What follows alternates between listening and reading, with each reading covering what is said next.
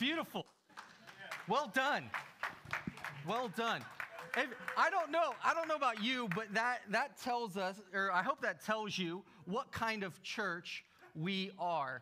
Like, like we're the good kind of like talk back church in, the sense of like we're not talking back at you, we're with you because we're on the same team and we want to make sure stuff gets done together. Like we are a community of everyday people. So even when scriptures get, we're like, oh, which way should this go? It's like, no, like we got you back. Here we go. Call the audible. We are in this together. And I don't, I don't say that lightly. Um, my name is Kyle. If we haven't met, I am the lead pastor here. And the reason we try to do that and create that is because we want to get to know you and your story. And we hope that we build enough trust with you so that as we like get to know each other, like we can be like that with each other. You know, the good kind of family where it's like, you know, put your arm around and be like, all right, listen, we, we get to have a, a serious talk. But also the kind of family that we get to put our arm around each other, you know, and joke a little bit, help each other out, have some joy. Because life following Jesus together is meant to be joyful. I don't know where you're at today. Some of you may feel like it's Easter, I'm supposed to put a smile on, I'm ready to go, like, let's be happy. And you're trying to get there, but on the inside, feel all kind of little messed up. Your thoughts are consumed with job, kid,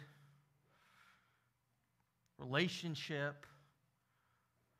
And you want to be happy because you're supposed to be happy because you've shown up here today. And for those of you watching online, you, you've tuned in. And you want to get to a place where it's like the, the moment matters, where, where it means something, where, where you can get to a place where it's like, I don't know, sometimes it's just nice to be able to like exhale.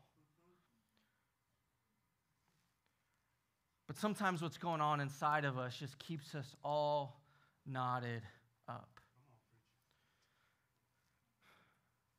My sincerest and like most honest self says that we together, I did not start generations church. There was a group of people who came together following Jesus and said, We want to build a community where no matter your background, your walk of life, your personalities, your idiosyncrasies, your pet peeves, how you grew up, how you dress, how you look, you can come together and say, just start to open up your heart to God. Because today is the day that we celebrate, above all, how God has moved towards you. You know, we, we like stories of athletes and artists who, who have overcome, who have who've some sort of adversity, uh, where we've understood what, what has happened and they've got some story and some background and then they've overcome they've arrived they've achieved it. And even sometimes you, you know those athletes where it's like they were so skilled that they had to create something in their mind like some slight or personal like can you believe what so and so said about me to just create an edge to overcome or to get there i mean you can probably think of a few athletes that were great like michael jordan or Tiger Woods or Serena Williams. And I, I just name athletes because that's what I'm most familiar with. But chances are, with your background and experience, you can think of someone maybe professionally that you know, maybe even a movie where it's like the whole movie is built around someone overcoming some sort of adversity, some sort of slight. And sometimes that's a very real thing. And sometimes it's an internal story that someone tells themselves so that they can pull themselves up, so that they can exercise their willpower and get going when the going gets tough. And at the end of the day, while we like stories of victory and adversity, sometimes we feel like we've never got to a place where we've experienced victory. Today, above all other days, I want you to know that you have the opportunity to not fight for victory, but fight from victory. Amen. How many of you know that? That because Jesus walked on this earth. He died and he rose again. You don't have to fight for victory, for success, for approval, to, to, to get after it, you can fight from that truth. And in fact, you don't even have to fight. You can rest in that reality. You can live from that reality and be in such a place that every step you take, every moment, when the going gets tough, you don't have to get going because the going of Jesus already went for you on the cross and resurrected. And that's the truth that we have to hang on to. If you can tell, I'm a little amped up today. I'm naturally a little bit more of a passionate person. I mean, we can debate golf. We, we, can, we can debate theology. We can, I, I'm okay to answer your questions and work through hard things. But if there's anything it's more important, I, I just want you to desperately hear know, and understand. It's that there are so many false gods that want to enslave and ensnare, that want to keep you trapped, serving them, fulfilling their demands. And there's only one God, one belief system, one, one, one person that said, you don't have to obey and then be accepted. It's because you are accepted, because you are loved, you can then respond and live. See, you can live, work, and play out of the acceptance from God. And Moses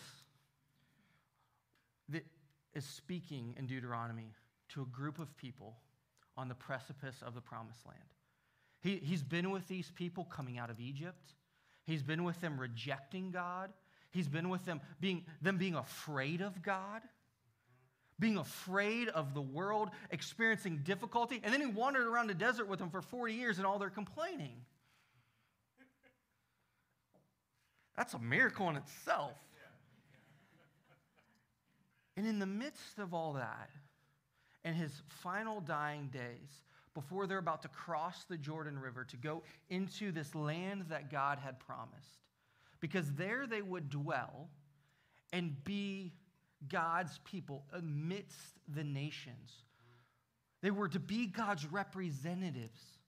And so, on the edge of the promised land, to the kind of the most climactic moment for them, to be at a place of rest, to live, to build, of enjoyment, with God for people. Moses gives a series of speeches. And he recounts their story in the early chapters of Deuteronomy. And then, and then he gives them these, these guardrails, this way of viewing the world that we looked at uh, the past couple months called the Ten Commandments. And as he comes out of that, he gets to this place where he's like, hey, let me give you a creed. Let me give you a refrain. Let me give you a slogan. Some of you like having little slogans on your Instagram bios. This is to be Israel's like slogan. This is to be the prayer in the morning and the prayer in the evening that marks their life. And Moses gives it to him. says, Listen, Israel. Yahweh is our God. The Lord is one. Love him with all of your heart, soul, and strength. And not only do that, put that reminder everywhere. Talk about it, share it, live it, don't forget it. So when we gather here today, some of you may wonder, so, is this kind of like a religious thing to do? Is to come in, sing songs, sit down, respond, take communion? Do you have to do that? What's the rules? What are the requirements? We do that because it helps us be reminded of who God is and what he has done. So, in the Old Testament, as Moses gives this speech, he, he's trying to give them a way to be reminded, to be formed and shaped, so that as they live, they were living not to earn God's favor, not to get a pat on the back from God, not to, to simply be like, hey, you got an A plus on that report card. Good job for keeping all the Ten Commandments. Because that, that's not even what those are. They're not a punch list or, or a scorecard or a grade. But he is saying, God first moved towards you by bringing you out of Egypt. He rescued you from a place of slavery. And now, out of that truth, because He has chosen you to be His people, now choose Him. Live as if you are chosen. That is the God that moves towards these people, towards Israel. See, Yahweh is unlike any other gods, He's unique because He sees His relationship with you as personal. Turn to your neighbor and say, It's personal. It's personal. That, that, that's, our, that's our theme. It's personal. And sometimes we think, oh, I've got to take things personally. I've got to maintain my chip on my shoulder. I've got to overcome my adversity. Someone says something and we take it personally and go, you know, boss says, hey, it's, it's time to work a little harder. And we go, is he talking about me? Better not be talking about me. Someone in your household says, Man, I just wish someone would pay attention to me. And you whip your head around. You better not be talking about me. You talking about me right now? Some of you with kids, no. And I just.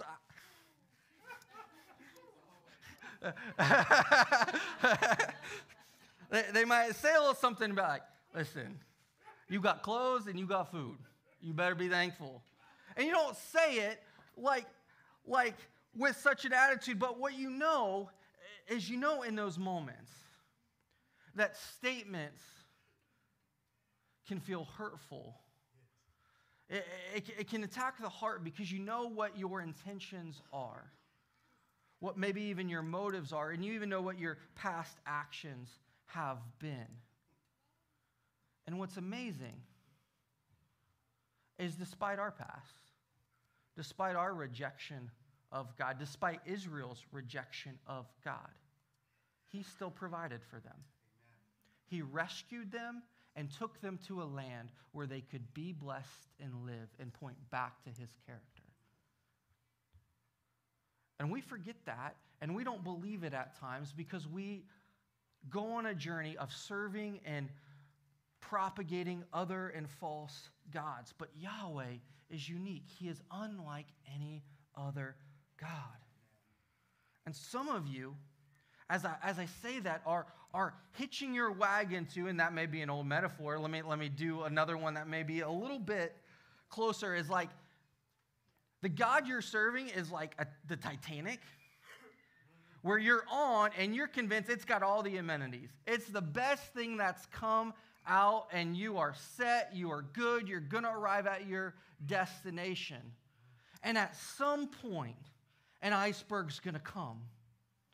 Something is going to attack the thing that you hold most cherished.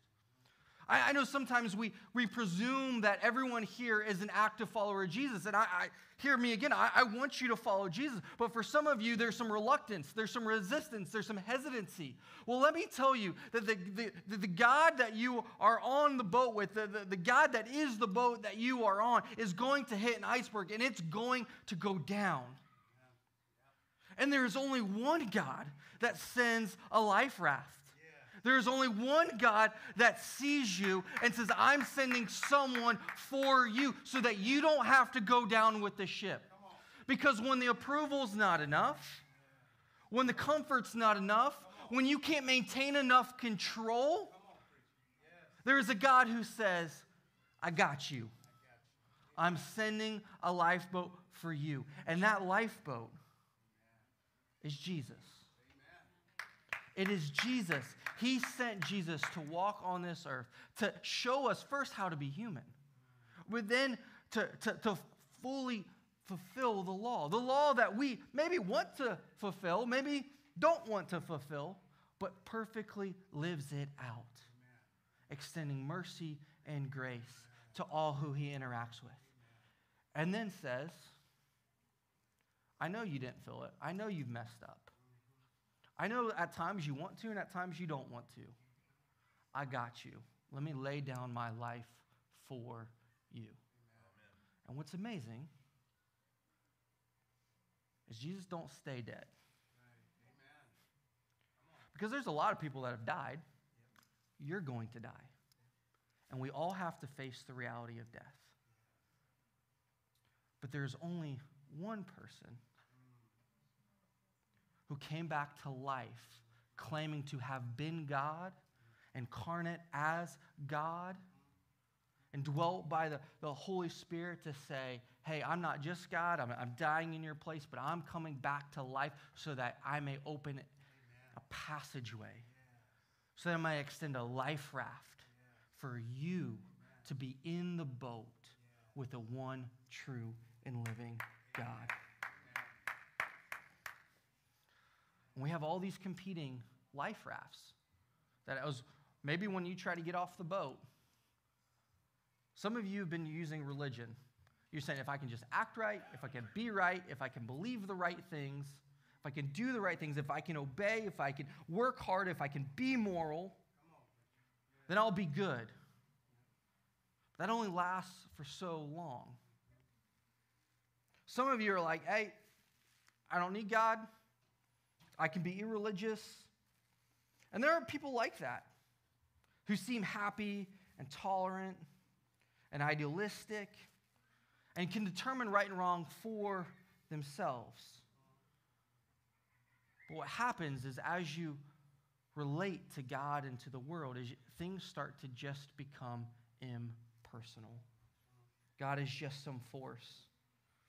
See, without a true example of love, for you. We're not able to truly live loved, a sustained love within the world. See, the uniqueness of Yahweh would feel like a lifeboat on a sinking ship instead of a life sentence where we're imprisoned forever. And it's Jesus who lives out this uniqueness perfectly for us. See, it was never a matter of when God would show up in flesh. It was never a matter of if God would show up in flesh. It was a matter of when. Amen. See, even in the early pages of the Bible, as God creates and crafts his law so that people can experience him, he predetermines a plan to say, I'm going to come myself to show them and to give them life. See, it's because of Jesus that we don't have to serve false gods, that we don't have to respond to the, the things that overwhelm and weigh us down. See, because all the other gods in your life demand something from you. The God of the Bible gives himself. There's only one God that does that. He gives himself. In the movie The Wizard of Oz, Dorothy and her companions set out to find the Wizard of Oz. They think he's like this godlike figure who can give them what they want you know, a brain, a heart, courage. Except when they get there, turns out to be fake. There's an intimidating facade, but behind it is just a pathetic old man. The magnificent image is just a front sometimes we live lives as if God is a bit like the Wizard of Oz. Jesus is the attractive face of God, but behind is a facade behind which lurks a grumpy old man. But nothing could be further from the truth. See, the Israelites experienced the incredible power of God, removing them from slavery in Egypt, providing them a place to rest and dwell. In Christ, God moves toward you. It's personal. Christ is the perfect Word of God in the image of God because Jesus is God. And when we begin to see the Son, we see the Father. The Son is the radiance of God's glory and the exact representation of his being. The Father, the Son are one being. There's not another God lurking behind the scenes. Jesus really is what God the Father is like. And to relate to the Son is to relate to the Father and to the Spirit. See, it's the Spirit of God which raised Jesus from the dead that can now live in you. Some of you are searching for a power, for a life raft, for a way to go about that just will fail, will give out. The battery is going to get depleted. There is only one eternal life source that goes and goes and goes. And that is God, the Spirit of God that can live inside of you and power you as suffering comes, as difficulty comes, and be the reminder, even in the moments of joy and blessing, that I didn't do anything to earn it, but it was a free gift for me. The exercise of spiritual power in your life is not conditioned on your past. Some of you right now are, living as if I, I, can't get to that next level or I can't get to the next stage or, yeah, I, I've, I've got this past that I just, I just can't get beyond. Through the power of Christ, can take your unique story and bring glory and goodness. You may not understand why you've went through that, what challenges you face, what point of adversity that you've had to overcome. But the beautiful news is that you don't have to do that alone. You're not expected to do that alone because God moved towards you in Christ Jesus so that when you put your faith in Him, are baptized into Him, you receive the Spirit of God that raised Jesus from the dead into your being that can give you the capacity and power to not just endure, to not just survive, but truly live life with an overwhelming joy and peace that just simply radiates. And that is the power that you need and that I need. See, God doesn't call you based on how you act, He's called you on who He created you to be. He's moved towards you not because of your past, but because of who He is. And as the Israelites were about to move into this next stage of their life, they needed a reminder and a refrain to hear that the Lord was their God, Amen. that the Lord was one. He was unique, unlike any other. And we need that reminder too. That in a world that is competing, full of competing voices, competing narratives, competing stories, that there is only one story that can reign supreme and be true. And the call of the church, the call of the people who say, okay, I'm ready, I'm in, I'm getting on that lifeboat, and I'm sailing with that God wherever He may take me, is to tell that story again and again. And when people step into the lifeboat, to celebrate that because they've making a, not just made a choice to get off the false God and step into another boat, but they've made a choice to step into life, into fullness. See, you're positionally special because God has moved towards you in Christ. Some of you want to see victory. Some of you want to see change. Some of you have seen that. And for some of you who are kind of feeling like you just you're just waiting. God, I just haven't seen it in this area of my life. Know that He did in Christ move towards you. He did. And it's that statement and that truth that allows us to understand who He is and what he has done, and so now live. And the practical work is now living that reality. Because God always motivates you, not with what you are doing, but with who you are connected to Him.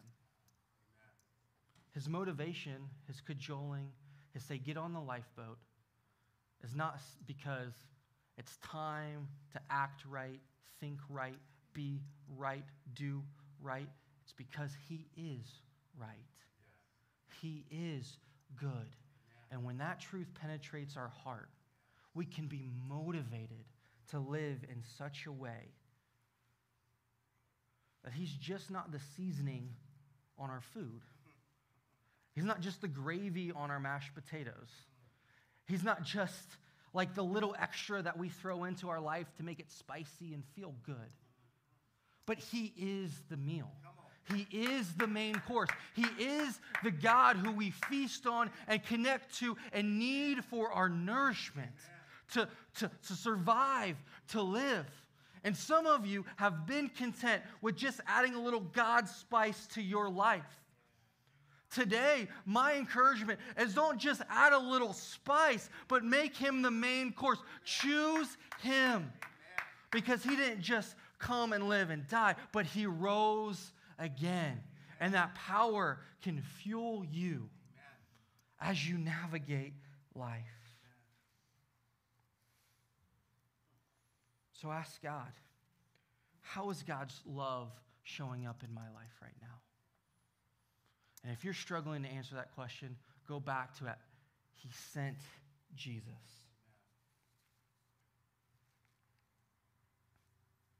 So you don't have to fight for victory. You can fight from victory. Living the loss of Christ and realizing that you have gained everything in Him. Because when you live that victory, when you realize that God is not limited, he is gracious and that He does share, you begin to share that truth. The words on your lips, the story you tell, is one of His goodness and His graciousness. You're not reluctant or reticent to say, I see God in this, because you know that the only way more and more people will get on the lifeboat with you if you say, hey, Jesus is the way, the truth, and the life. No one comes to the Father except through him. But also, for God so loved the world that he sent his one and only Son, not to condemn the world, but that so we might live through him because he loves you. Amen. And so today, for some of you, you need to consider taking that first step. Maybe it's the first step of baptism to say, Yes, I'm getting in the lifeboat. And what we do in that is we, we dunk you down in water to participate in his death, his burial, and his resurrection. Amen. And when that reality comes true, God makes you a new person with a new family, with a new mission. Not built on what you can do or what you can conceive, but on who he is and what he has done. And that's the story that we want to tell as a church again and again and again that it's because of Jesus, who he is, and what he has done, that we can be a people shaped and transformed. That as we can look at our past and be cleansed from our sin, but also be given power for new life now through the Spirit. And so, what I want to do as we wrap up today is every week as a church, we pray a prayer and it's a series of words that it's nothing special, it's nothing magical like, okay, here, here's this extra zest or season. Now you're extra spiritual. We can go and send you out. But for us, it serves as a reminder that we're not here by accident. That we didn't, we didn't choose to gather here just because it's the right thing to do or because it's the religious thing to do or because we're trying to clean ourselves up. But it's to remind and motivate that God's love is personal for us.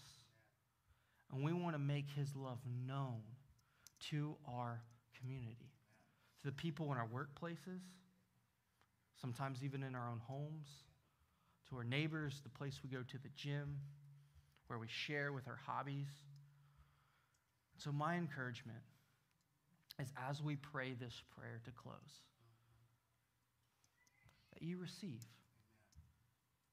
You don't have to earn, you don't have to strive, but trust that God moved towards you in a very personal way. Because Easter is personal for God. It's personal for Him. You are personal to Him. He loves you. So let's pray this together. Maybe you want to stand and you or you want to repeat the words, but I'll just I'll just read it to us. And this is my prayer for you today. May the Lord bless you and keep you. May the Lord make his face shine on you and be gracious to you. May the Lord turn his face towards you and give you peace. Through this reality, may you live your faith every day, everywhere. May God's family expand and grow. May your motivation be because of Jesus living out his story. May you make his ways be known and then lived for generations to come. Amen. Have a great week. Live loved.